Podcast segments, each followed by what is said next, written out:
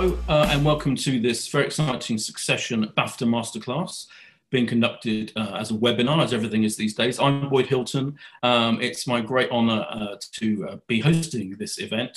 Um, we're going to be joined by the creator, um, exec producer, showrunner, writer of Succession, and one of the directors. Um, and we're going to be talking about seasons one and two.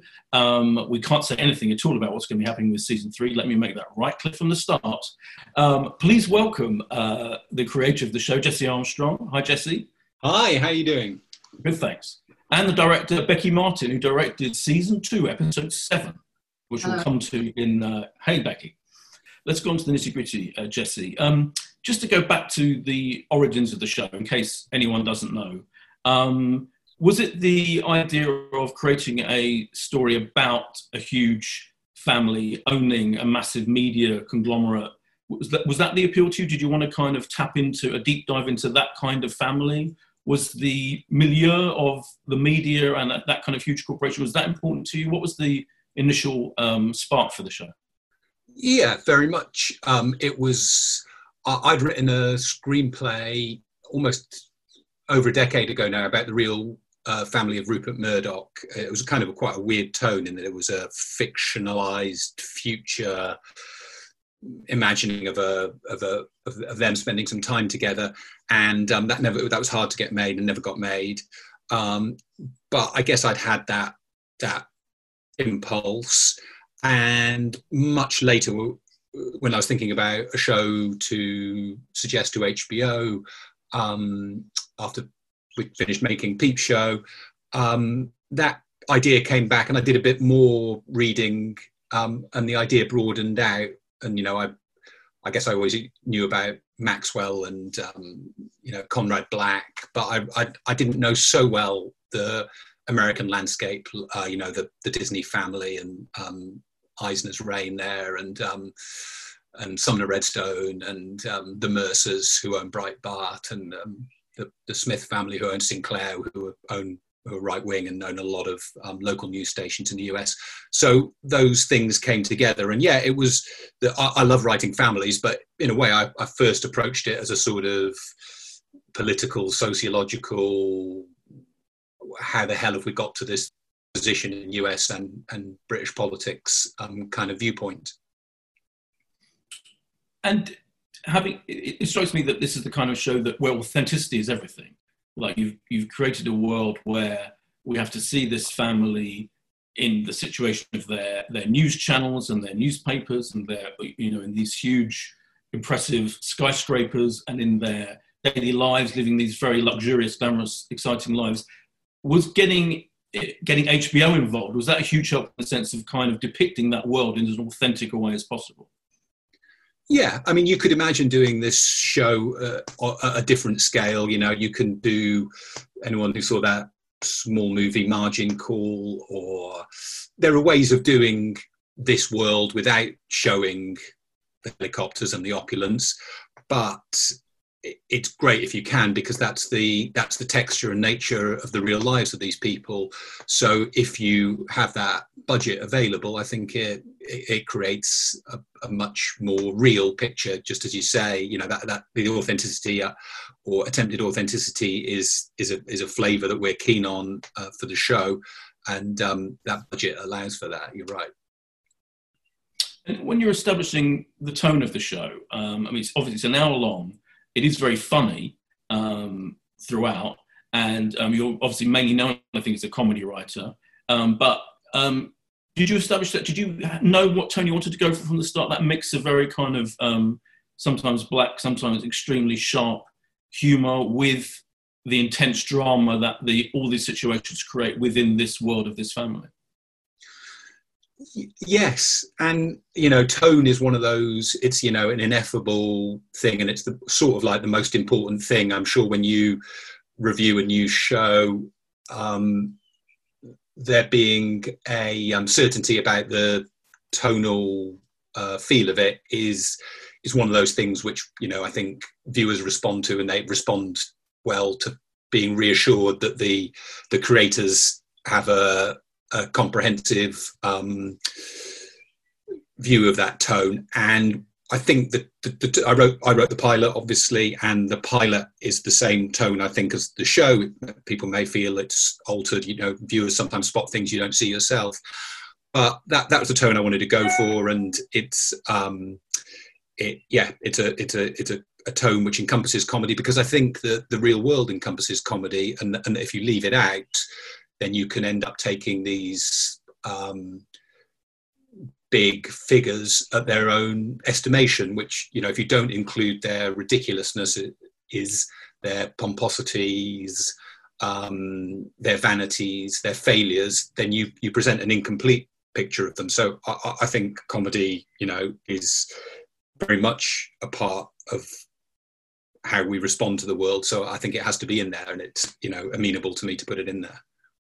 And how important was it? You had Adam McKay directed the the pilot, um, who directed loads of great comedies and kind of quite political, satirical films. How important was he in the process of developing that time? He was very important. You know, he was important not least because uh, I, I, I, maybe HBO would have made this show without me, but I'm sure it was massively reassuring to them to have such a big name and a big talent involved, and it, it probably made them more likely to make the show. So there's that practical element, and then yeah, he's an, he. I've known him a little bit. I've written I've written some screenplays for his company that never got made.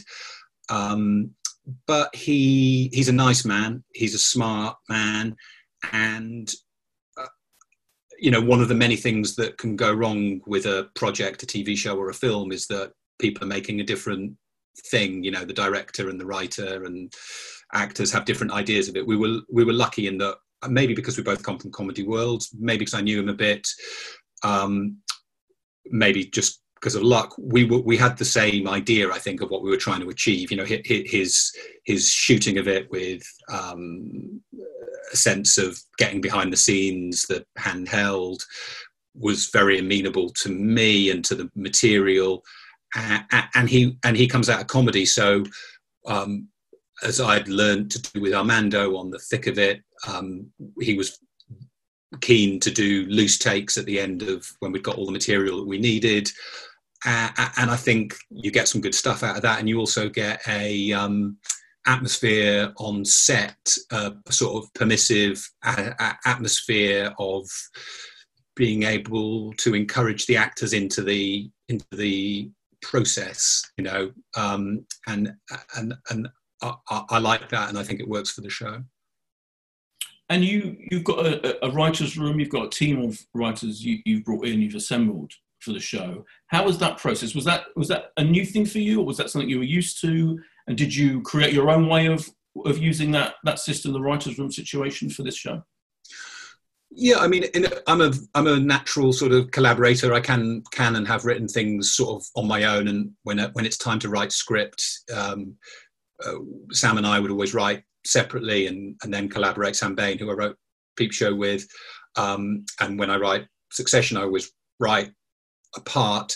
But collaboration has always been totally key for me. And when Sam and I would come up with scripts, you know, in a way that's a writer's room. It's a writer's room of, of two. When, when Sam and I had come up with plots, I should say, we did it as well on Fresh Meat, which had a mini sort of English writer's room so yeah, I, I felt um, not uh, out of my normal realm by uh, running a, a, a, more US style writer's room. It's bigger in scope, bigger in length, bigger in terms of the amount of uh, thinking and talking you do in the room. But but that that sort of collaboration, um, I wasn't used unused to. In fact, was, you know, it's how I've always worked in a way. And could you give us, uh, I know it's a kind of complex issue, but some insight into, you know, say an episode is credited to you or Tony Roach or, or uh, Lucy Prebble or whoever, whichever writer. What does that really mean? How, how, what does it mean when one of your writers kind of takes charge of an episode, if you like? What, what, how does that process work? It's a good question, and it, it's a little bit a little bit flexible, but I, I guess when I write one, it tends to be pretty much all my stuff, and then and then and then on the day, and Becky can talk about this how we how we work is uh, on the day we'll often have a bunch of moments, often comic moments, but sometimes not, where we might write some alternative lines to throw in um, on the day. So, so that portion of the script is often um, collaborated on, or I might occasionally ask uh, one of my fellow writers to take a look at a scene that I'm having problem with. Uh, other people's scripts, sometimes they're, you know, very much um, entirely their take. I, I always do a pass on everything um, it, it, it, to maintain sort of tone and hit things that I want to hit, and um, and, and sometimes they're more rewritten it, and using the talents of the other people in the room. So um, yeah, it's a slightly movable feast to get as much good stuff from everyone as we can. Great. Um, let's bring in Becky. Um, so, Becky, you direct. We'll have a look at um, some uh, the recap of your episode that you've directed, episode seven of season two, in a sec. But before we do, um, how did you, you, I know you worked with Jesse before on Peep Show. You worked on Veep. You directed a award-winning episode of Veep. I know. Um, how did you get involved in Succession? Oh well, I guess really my connection with Jesse through Peep Show. Um, but then it's funny how things work out because Veep, uh, I'd worked with Armando years ago before I was directing. Um, so he was obviously aware of me, but um, Veep came about through an email from Simon Blackwell, who also wrote on Peep Show and just said, um, he's doing this show for HBO. Do you fancy doing it? Um, oh. not really much of a, a brainer. Um, so I guess it's one of those things where you end up just working, hopefully, in the same circle of people. And, you know, I don't think, uh, Jesse can correct me, but I don't think maybe I would have gone straight from Peep Show to Succession.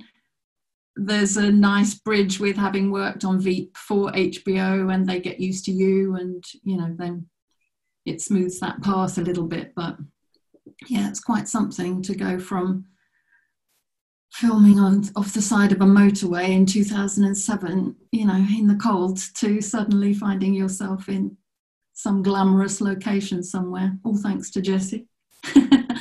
So how, what's your starting point really when you're directing an episode like this? You've got the script obviously and, and is there a bible for the for, in terms of the visual look of the show that you're following? Or can you or do you take it your own way to some extent? Uh, you have a, a, fair bit of say but obviously when you come in as um uh, a director just for one episode, you can't really change the complete style. The the best thing is that it it doesn't stand out as an episode in a visual sense, you know, that it just melds into the to the rest of the season.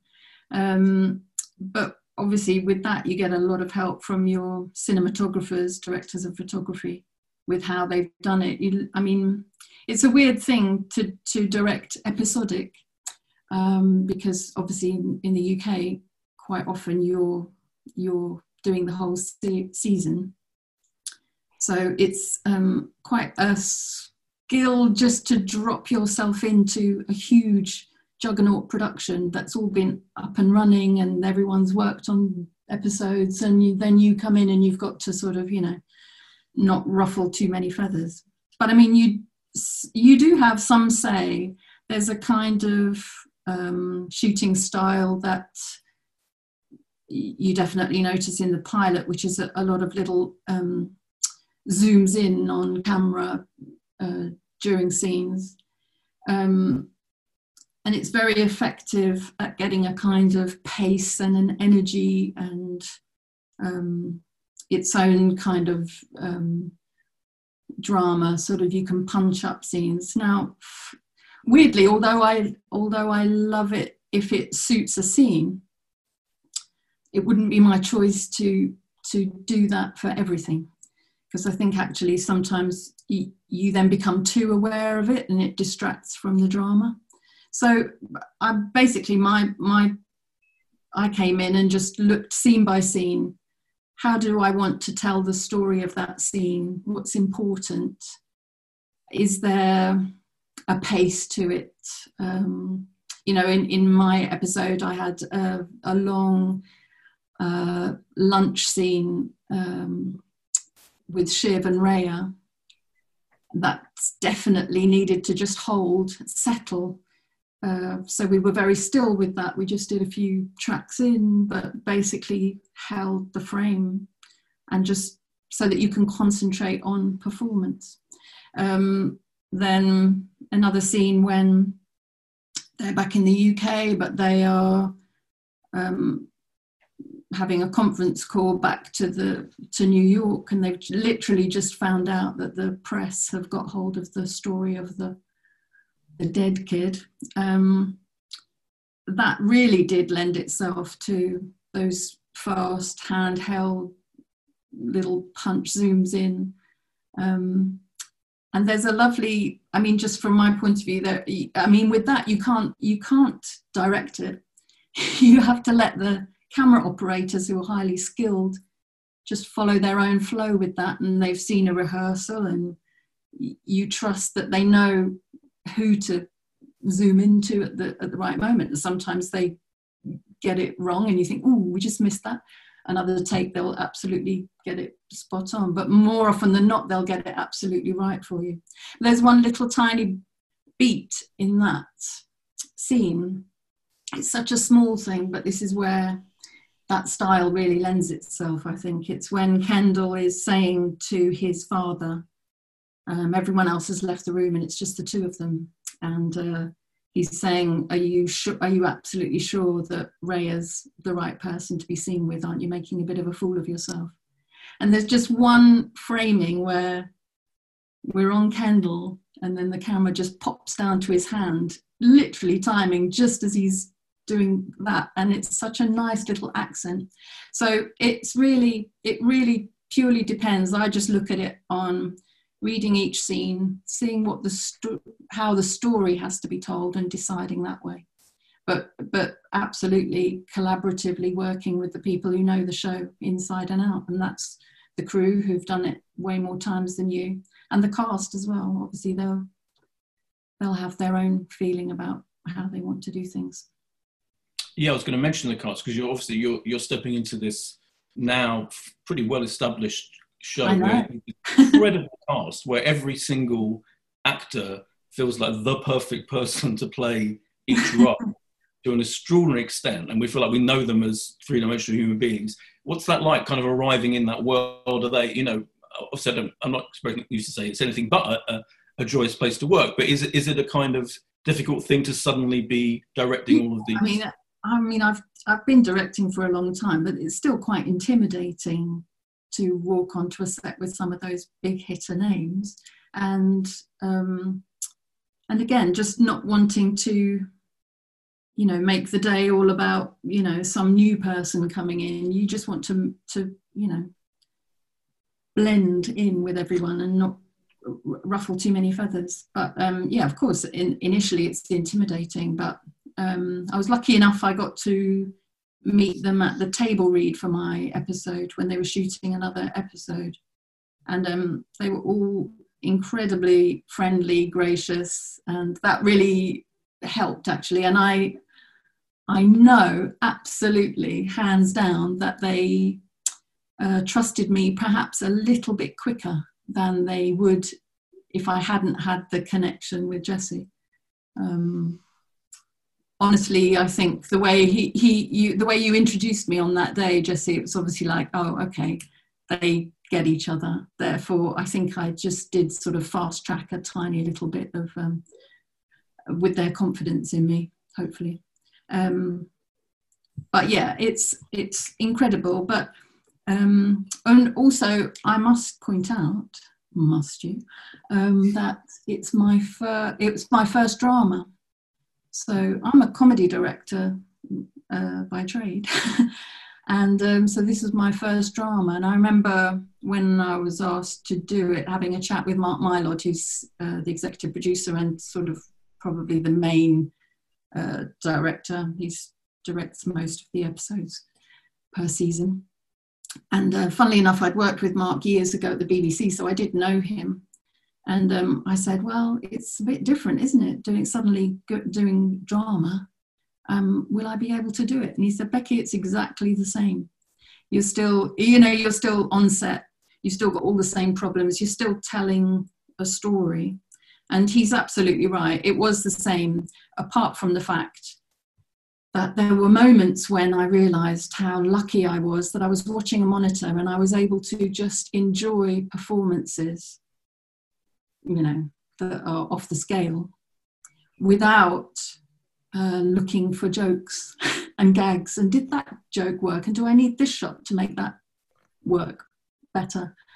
Um, uh, obviously there are jokes and that was great when when I had some, but I did have quite a a doom laden episode, didn't I, Jesse? I'm like, I remember Mark telling me, he said, "Oh, your episode." he said, "All I can tell you at the moment is that it's um, it's uh, quite um, an emotive one because it's the first time Kendall goes back to visit the the house of the boy he killed." Um, and so I didn't know anything beyond that, but of course that's sort of quite exciting that you get something, you know, so dramatic. And um, I'm, but I, but even that causes anxiety because you think, well, I, I, have to get the tone of that right. The ending of um, season one, you know, when when all that kicks off and that amazing scene with Brian and Jeremy at the end, you think, well, I can't stuff that up, you know, that dynamic. Um, and I'm, I mean, that uh, that we were trapped in a very tiny house, which is very unlike Succession.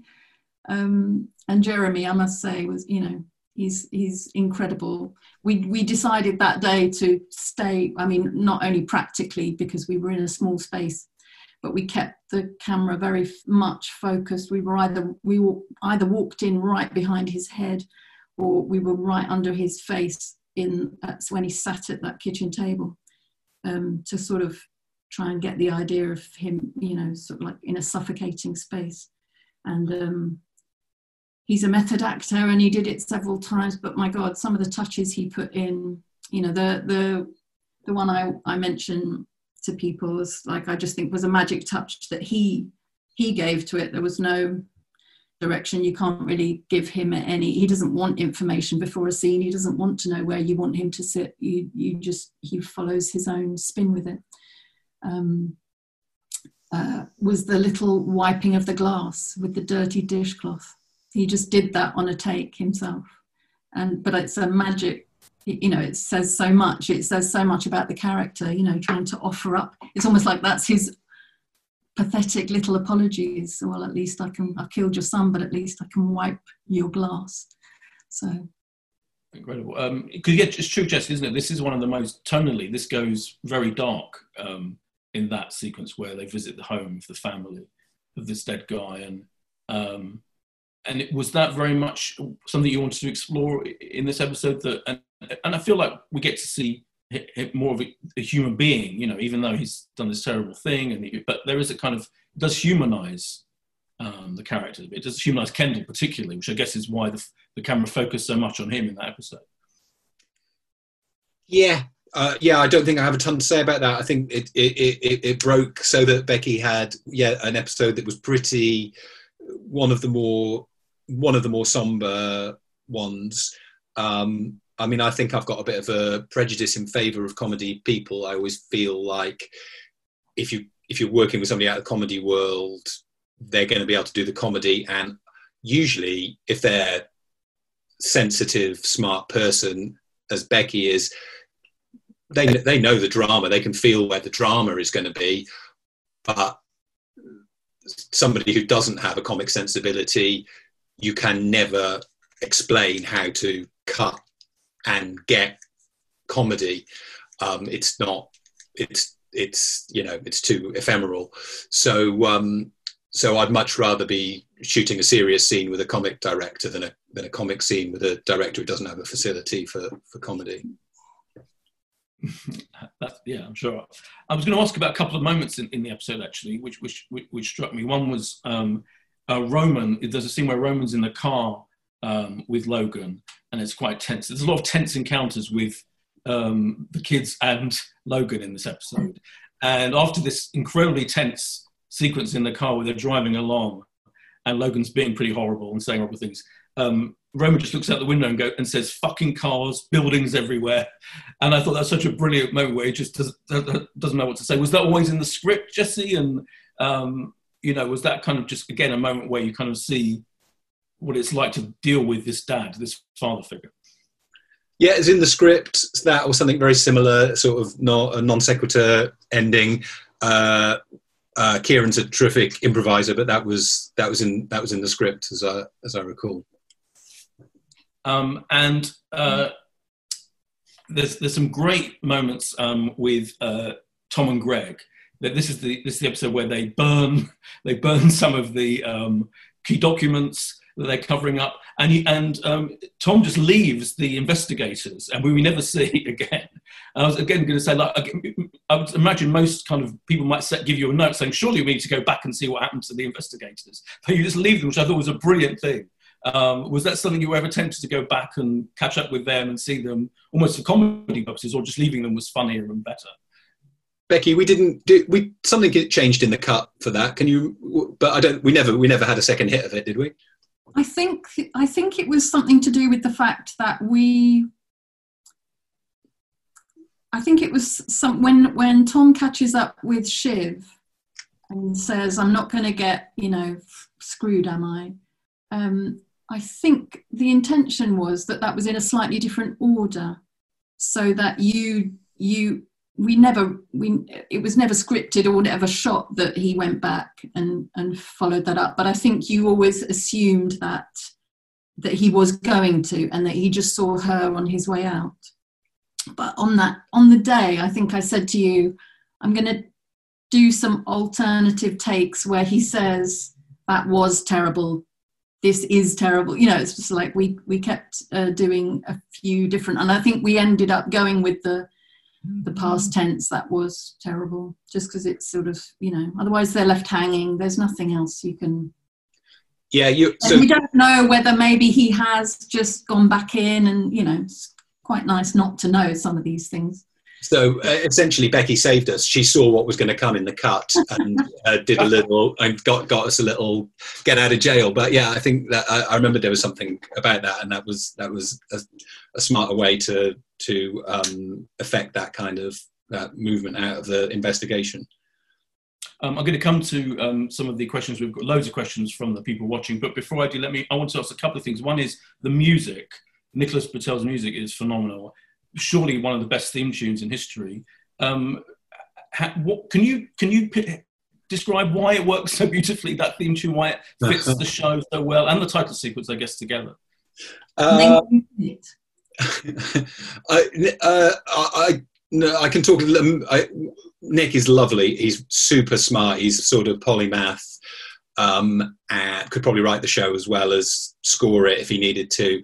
And um, it, uh, it's the first experience I've had with a uh, doing music with somebody.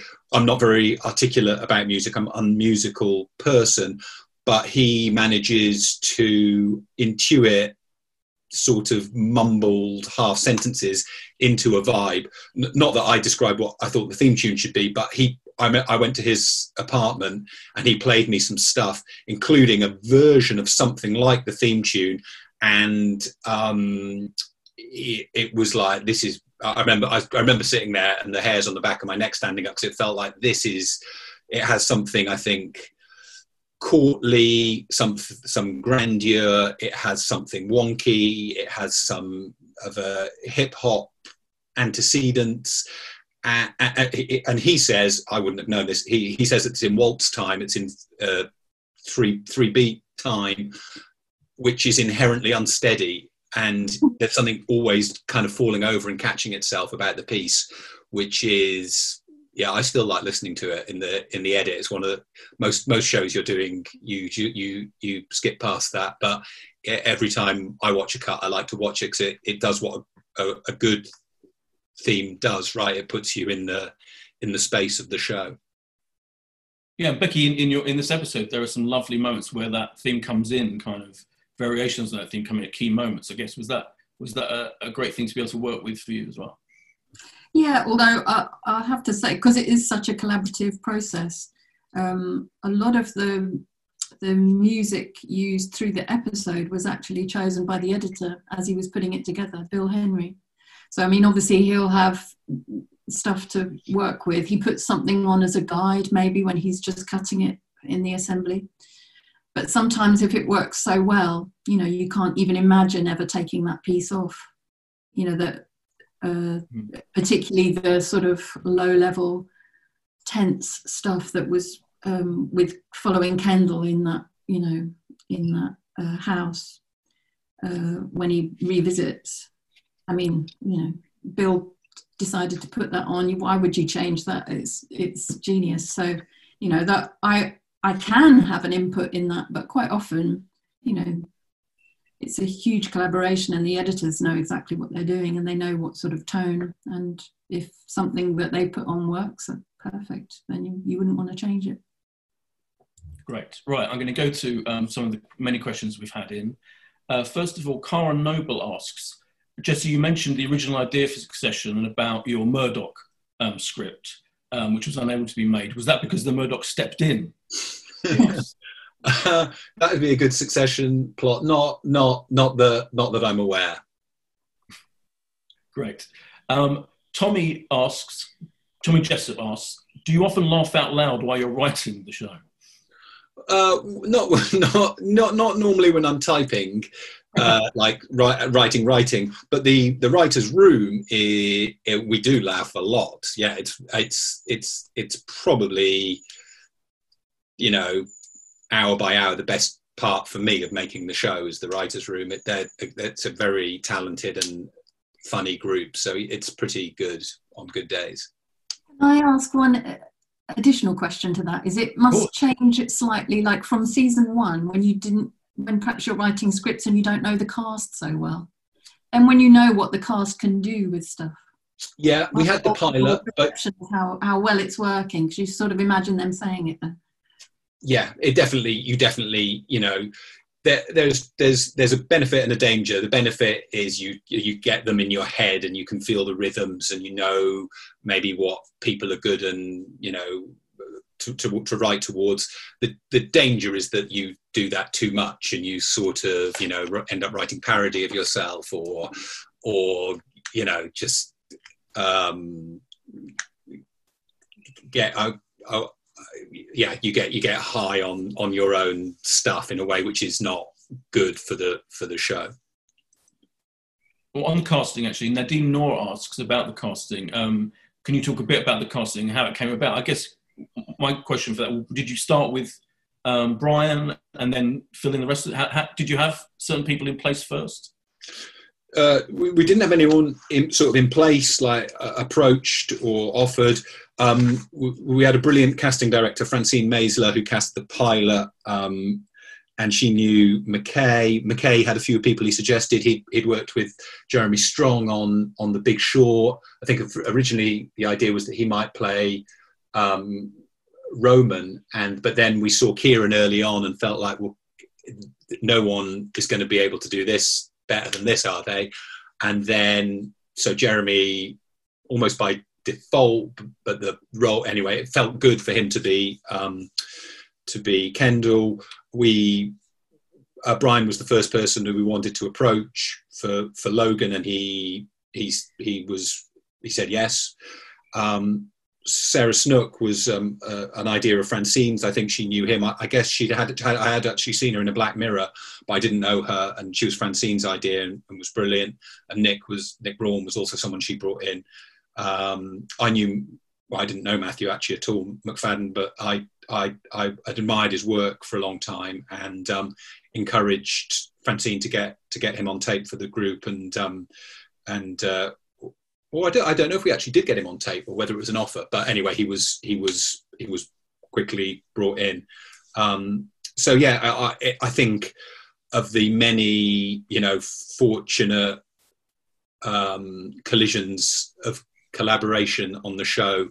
The casting, the cast is just they are they're a nice group of people, and uh, Brian's good humour, you know, emanates through throughout the group, and they're, they're a real dream to write for, and they they all have a facility for even when they're not doing comedy, they know when comedy is happening around them, uh, and uh, uh, and and they're they're they're a dream to work for. I bet, yeah. G. Joby asks, um, who wrote Tom's spinach line in that awful dinner? They deserve a knighthood. That's Will Tracy's episode, and Will Tracy wrote it. Great. Um, Zara Mears asks, the show has a unique tone for an American show with that very British sense of humour. Did you have to fight to keep the tone whilst working with American development executives? I think I'm afraid to say I think this is a bit of an English British vanity that we have a different tone. I think if anything, I, I, I feel like British dramas and don't straddle that line as well as American dramas do, and you know. Uh, some shows which I admire enormously, Six Feet Under, Sopranos. That's the, the, the two that spring to mind. I think uh, they, they, do comedy and drama all the way through. In fact, sometimes I feel like both those shows sort of are twisted comedies, really. Um, so so uh, so we didn't have to fight at all with the with the execs in terms of the tone. They they liked the pilot, and that's that was that's always been the tone of the show. Leslie Ann McFarlane asks, how much of the blocking was written into the scripts and how much was it a process between the director and the cast and crew? Um, well, some of it is written in when it where where where it's really necessary, but um, but there's I would say that's probably where I would have quite a bit of input.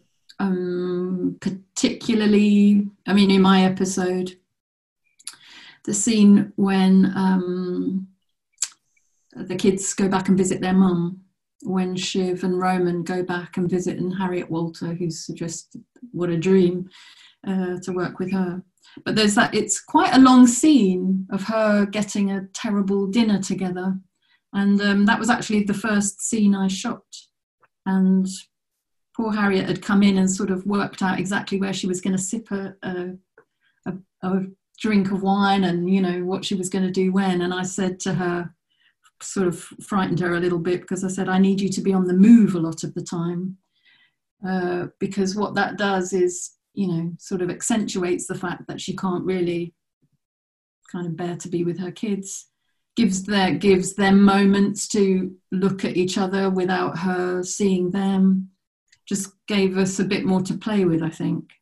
So I mean, in terms of that blocking, we sort of I sort of fried her brain a little bit because we had to try a lot of stuff, and there was an extra thing I think I put in Jesse where I sort of needed her to go out, so I suggested she just said potatoes quite randomly, which luckily Jesse agreed to. Just something to keep her on the move, to keep it on edge.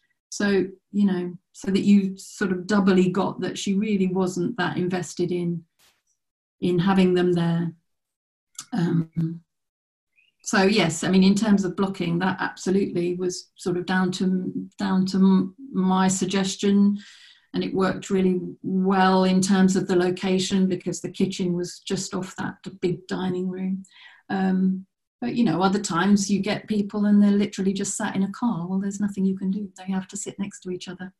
And one thing I um, I admire you for, Jesse, is you uh, will always go for like shooting in cars is a pain. It's it's very time consuming, but and quite more often than not, uh, productions cheat and they will set up a, a car in the back of a studio and have green screen and they, they'll rock it a little bit and put the lights on. And they'll say, oh, if it's a night scene, it's fine. No one will know. Well, they sort of do know. And um, a couple of times I know just because of the the the production having a few busy days. I think you were asked if we could do something like that for one of those scenes. I think it was a scene that didn't make it in the end. It was a scene with um, Greg Nick Braun uh, after he's got the papers from Tom. It's like he's he's rescued some of those papers from the burning fire I think there was originally a little scene written where he either got an Uber or a taxi, and we were talking about, oh, how can we fit that into our shoot day? And I think the the, it was raised because it was like, oh well, the only way we're going to do it is if we stick it around the back of the studio and do it. And you absolutely said, no, no. If you, you know, we didn't do it in the end just because I think we didn't need it for the story. But that is so. So all those um, scenes in cars, you know, they're bumpy. Occasionally, the camera will bump. You don't. We don't get like a smooth run at it sometimes, but I think it's definitely worth keeping it for real with that.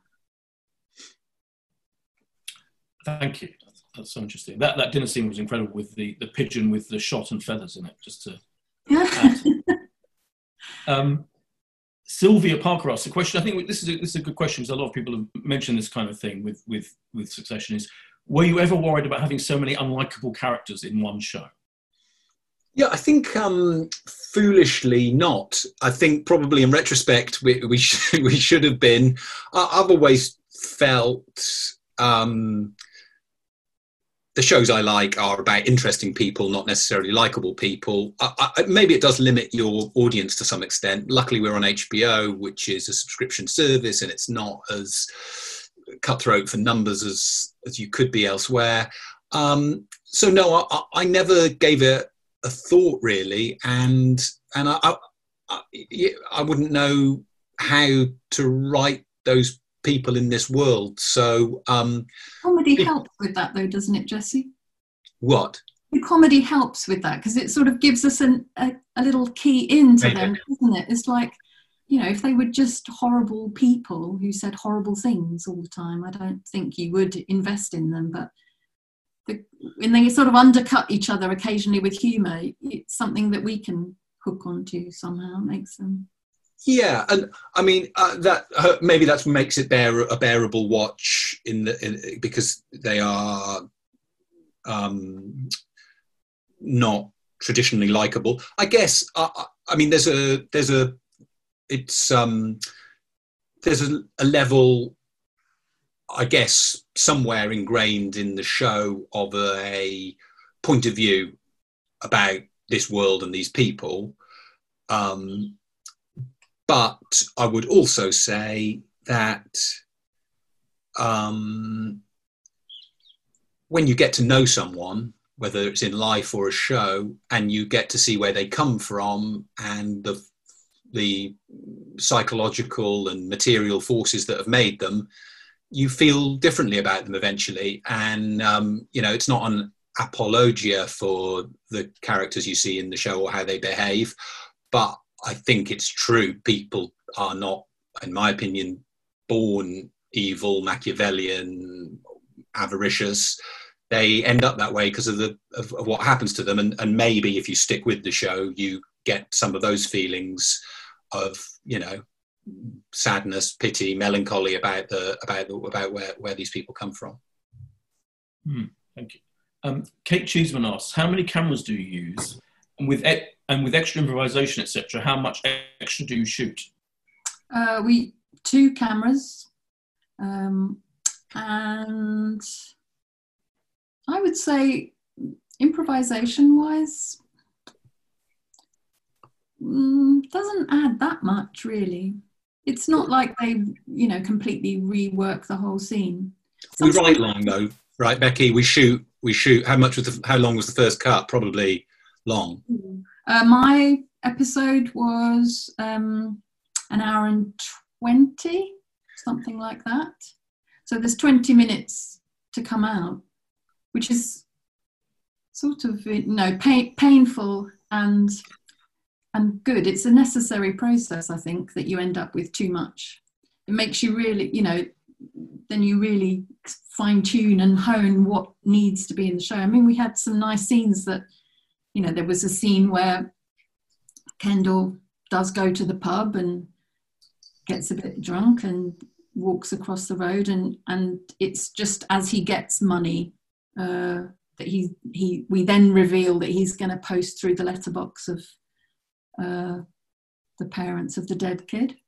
Um, so we shot that whole scene, but ultimately it didn't really get us, you know, much further in the story. It didn't need it everything you know worked without it so i think it's good to shoot way more. Gives you a problem in the edit because ultimately you you have editorial say about what goes in and what what comes out. But but I, I love it. We I I, I we, we I there's a you know certain pressure always from production and all, and the people who are paying for this you know very expensive process of shooting maybe 10% of stuff we know isn't going to fit in but I, I, think it does add a lot to the quality of the show you you can make because if something just you don't like it or you, it doesn't work uh, it just you it can go and and and and you know it's kind of becomes quite Darwinian and, and the the scenes which survive um,